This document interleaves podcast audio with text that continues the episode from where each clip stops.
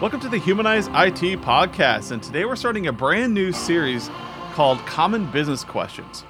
And today's question is Is technology advancement predictable? So each week here, for the next four weeks, we're going to be talking about different questions that Skip and I hear commonly amongst businesses and how to best answer them. So this podcast is directly focused on talking to you the CEO, to you the business owner. And sometimes the the director of a IT division. So is technology advancement predictable? And this is a tricky question because it used to not be. But today we look at technology and it is very predictable and largely this all this this original topic came with moore's law so if you google moore's law right now you find out that there used to be this law in it where we would double speeds or double the number of transistors every two years. Things were moving that fast. Early on i think it just kind of it wore people out you know? They would they would make an investment in technology and uh, they would see great gains from it, but then, you know, just a few years later, I mean, 18 months, two years down the road, they're like, oh, wow, it's already obsolete. I just bought that. And, and that created a lot of, um, I don't know, just uh, uh, hesitancy uh, to invest in technology in some aspects because people were were feeling that they were, were going to be wasting their money on something that would be obsolete yeah. so quickly and you know it's to the point where like a lot of IT departments would depreciate their assets immediately. There was no depreciation schedule for a server or an IT asset. It was just an immediate depreciation of yeah. zero. And that was because technology just kept going and kept getting faster. And like, yep, in two years, this thirty thousand dollar server is going to be worth nothing. You just had to accept it. Yep. Skip, have you ever thrown away a server you spent an ungodly I amount have, of money I, on? I have, I have, and I have another story. Maybe I'll, I'll, tell it, or maybe not. But I, I've sat with a group of guys, and we had this pile of of very high quality, relatively new server chassis uh, stacked up on the floor of uh, the shop uh, uh where I was at, and They'd just come out of the data center and been replaced by some bright, shiny new stuff. And, and we were all standing around wondering, hey, what are we going to do with these servers? And, and they weren't bad. They weren't necessarily that old. And, you know, but we, we couldn't really come up with a good use for them because they were, they were just old enough that their time had elapsed. Uh, but, you know, we look at it from a technology perspective and we still see the horsepower that was in them and um, and we, we you know we didn't didn't find a good way to capitalize on that because they were they were just old enough to to pass pass over the edge, over the hill, you know. Yeah, yeah. I mean, it, it is sad to like see something that you remember installing and being all excited about, and just realizing that it just doesn't cut it oh, anymore. Yeah. yeah. Like I know at one company I worked at, we had to get rid of a bunch of Foundry switches. They were good Brocade yeah. switches yeah. that that we were going to get rid of because we were moving into a Nexus environment. And so, what do we do with these hun- literally hundreds of switches? And so, uh, a couple of us came up with a great idea that we are going to make a a uh, admin network out of them. Yeah. We would lock them down, make them very tight in their own network. So we had enough switches to make a second network at this large company. So we did. Yep and they went on the bottom of the stacks in all the all the cabinets and they faced the back so we will plug in all of the ilo cards that we need to administer and so we always had a back door into any server and it was great and but like this is hundreds of thousands of dollars uh-huh. of equipment yep. just sitting there and you don't want to just toss it in the dumpster but and, is it really worth you know, using yeah yeah and so, how does this how does this go into predictability? Is that now largely the driving force behind retiring hardware is just um, attenuation or uh, maintenance contracts. Yes. I mean, circuits eventually start to wear down, boards crack, and natural wear and tear happens. But we're not buying because we need something faster or better. We're buying because it's just old and that's a new problem in yeah. IT. and, and I think it's good though because it allows us to really get back to what's important. I mean, why do you need that piece of technology? I mean, it can be you know a camera or a, a laptop, whatever it is. It doesn't really matter. Uh, but you need to think about why do you need it and when you can come up with business needs to directly tie to the, that technology, it makes it much more relevant and you can understand what you're spending on and, and what you're going to get out of it. And even if something new comes down the road, you know, uh, a year or two years later, you'll still have a really, really good understanding of why you bought that technology, what it's doing for you, and a great um, decider, you know, something to determine whether you need to replace it or not. And, and so, you know, I think the slowing of the technology pace is going to, to some extent, accelerate our, our real adoption of technology and get us out of this buying technology for technology's sake. Um, because we've just been able to get benefits on the fringe. You know, we bought something really fast, and so without understanding what it was going to speed up, we got faster results in doing things. Uh, but now, if if we go and spend the money in a particular area, we're going to be able to identify much much better the benefits that we're going to receive from that technology. So I'm excited about that. and a little bit of slower pace. Maybe it's because I'm getting old. I don't know. we'll throw that out there. It, we're, we're old. Yeah, so I, we're old. I have to throw that out there. But I, I do uh, enjoy the, the aspect now of being able to better align the technology with the needs that we're trying to accomplish. Yeah, and we were just talking about that before we started recording this podcast. Is that you know I'm looking at the Moore's law transistor schedule. So there's like these little graphs out there to show you um, you know what when a processor came out or when a piece of technology came out that used new or met the Moore's law um, mechanic, and you know you notice that now we're getting specific use technology. So it starts off with just a Pentium 4 processor or a Pentium 2 processor. And then by the end, by 2016 or so, looking at this graph, I can see that it's really starting to spread out and sprawl into these specific use cases and the reason for that is because now we're solving business problems. Like before, it was like, how fast can we make a processor? Faster is better. Yep. And now it's like, well, we've we don't need faster. We're barely tapping the use of our existing processors.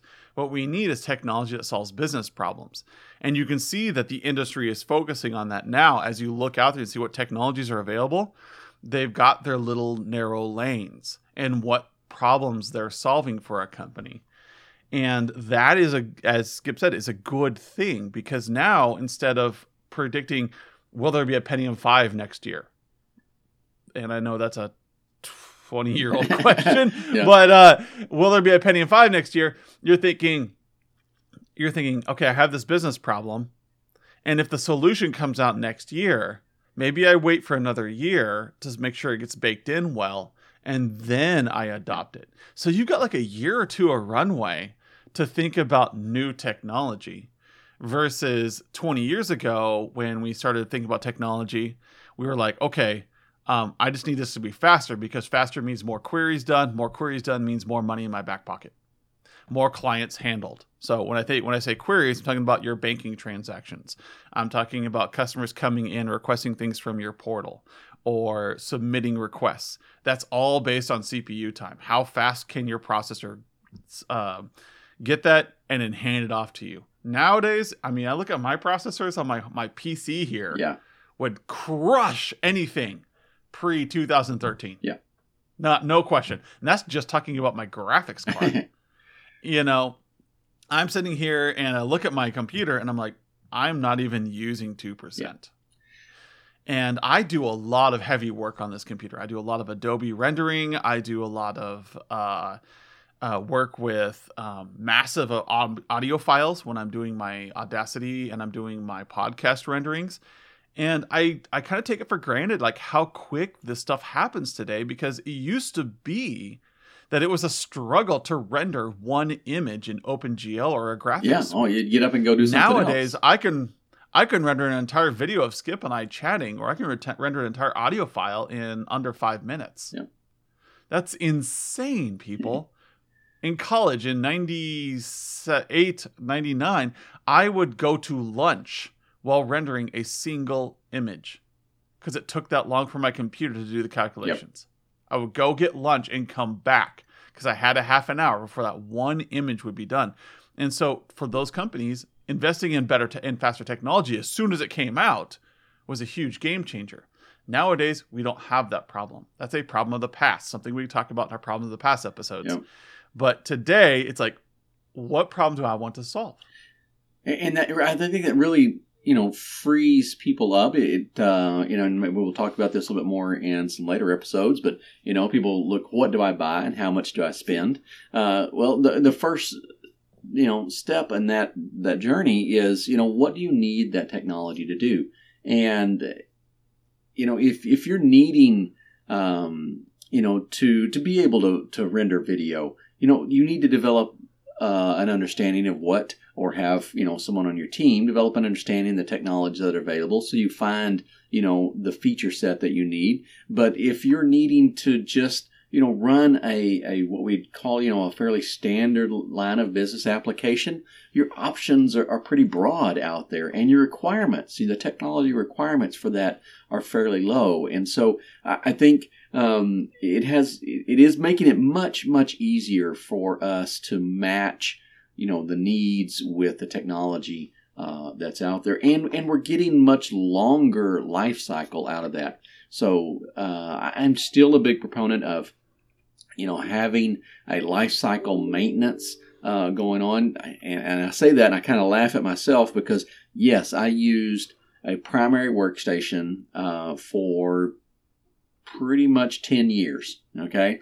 So uh, I, I went kind of counter what, to what my normal advice would be but it was a project for me as well so that's kind of an abnormality. But unless you want to make all your stuff a project uh, you know and spend a lot of extra time on it you know i think being able to identify the goals and uh, being able to say hey we're, we're gonna we're gonna invest in this technology and we're gonna put a three or a four year um, time frame on it, and and we're going to replace yep. it simply because it is old, you know, and and we want to force ourselves to go through this process again to re-identify the goals and the technology needs that are out there, and to make sure that we're we have the the tools in house that are going to be as reliable and resilient uh, as as they possibly can, so that we're actually able to achieve our goals.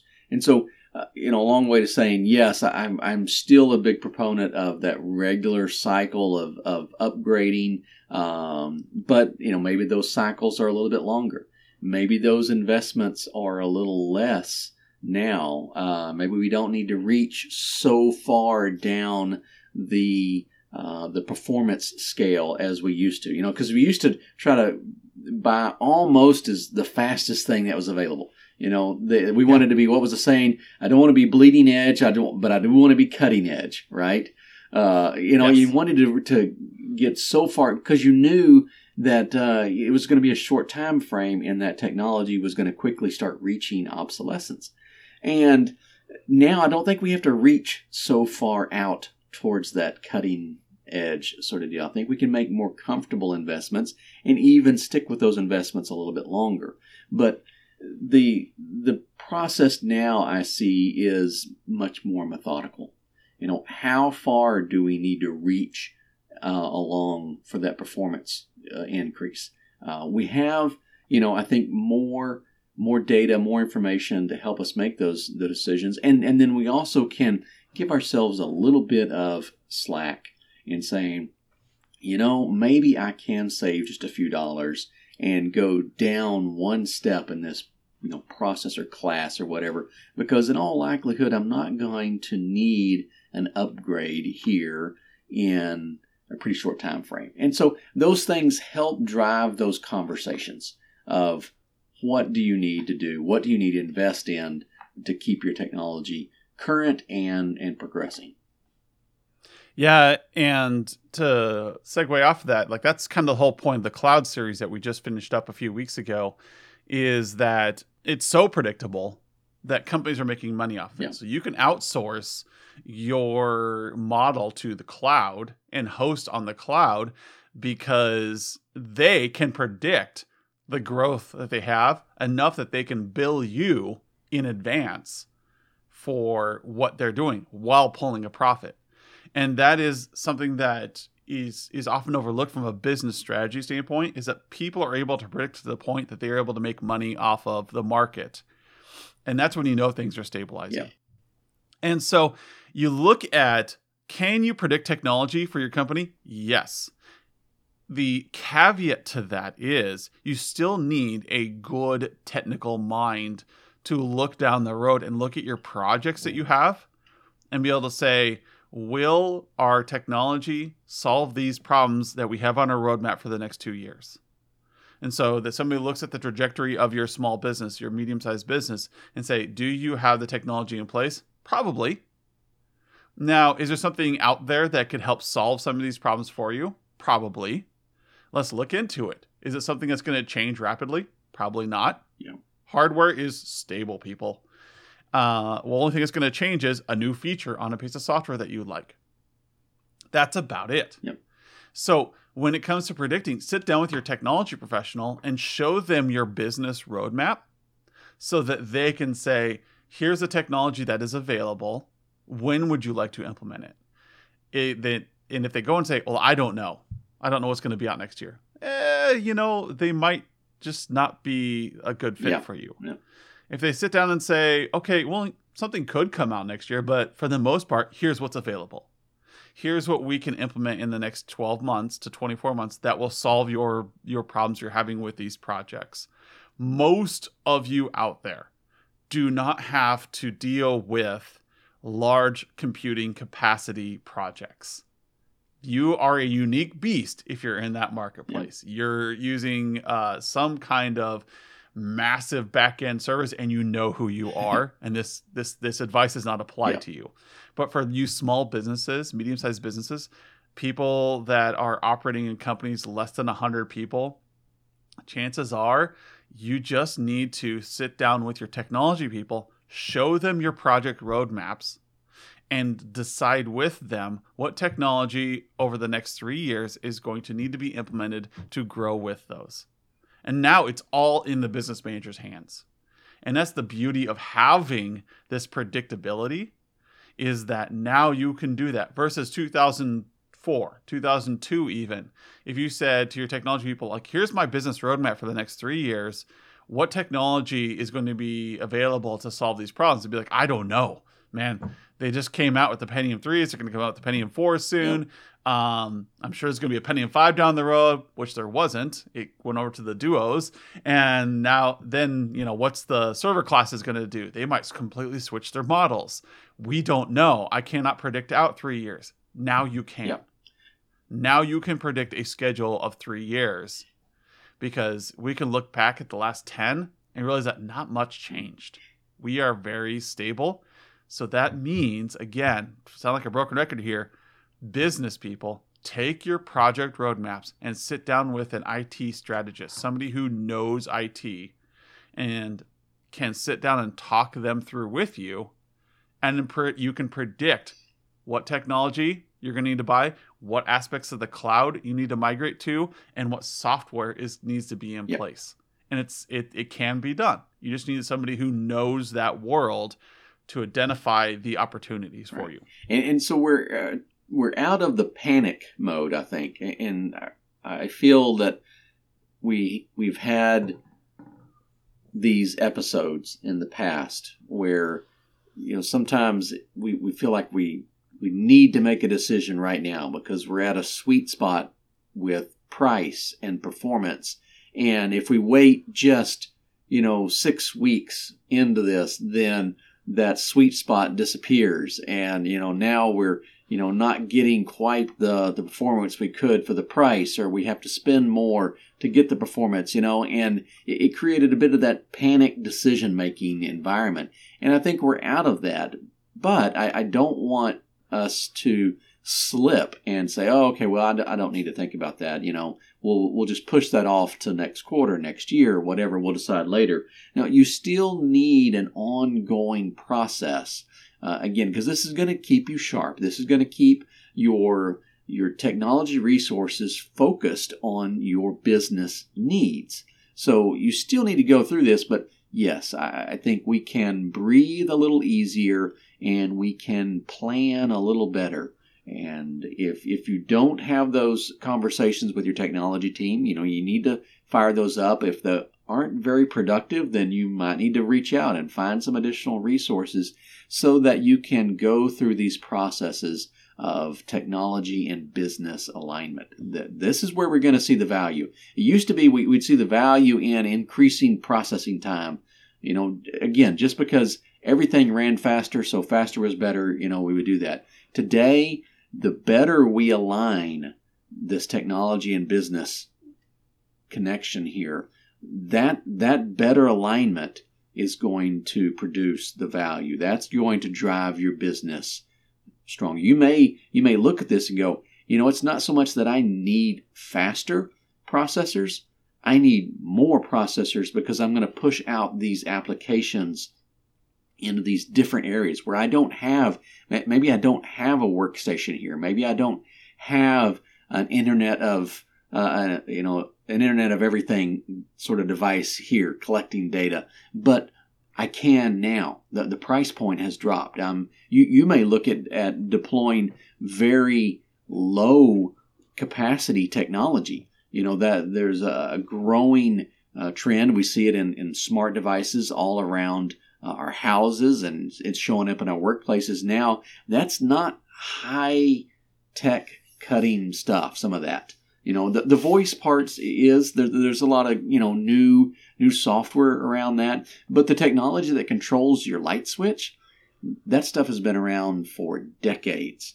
And so yep. what what they're producing now, it's just more accessible. We have more of an infrastructure to plug that in. We have better ways to align this. And so it's finding the value in this technology, not necessarily finding the performance in the technology. Yeah. And I think that's a great way to sum things up is that we are now in a world where we're trying not to predict technology, we're just trying to use it more intelligently. What we have today, use it more intelligently because it's going to be here for a while. We're going to be plateauing.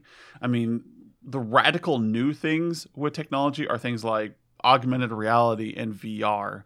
And if that does not interest you at all, you're probably going to stay stable for the next 10 years.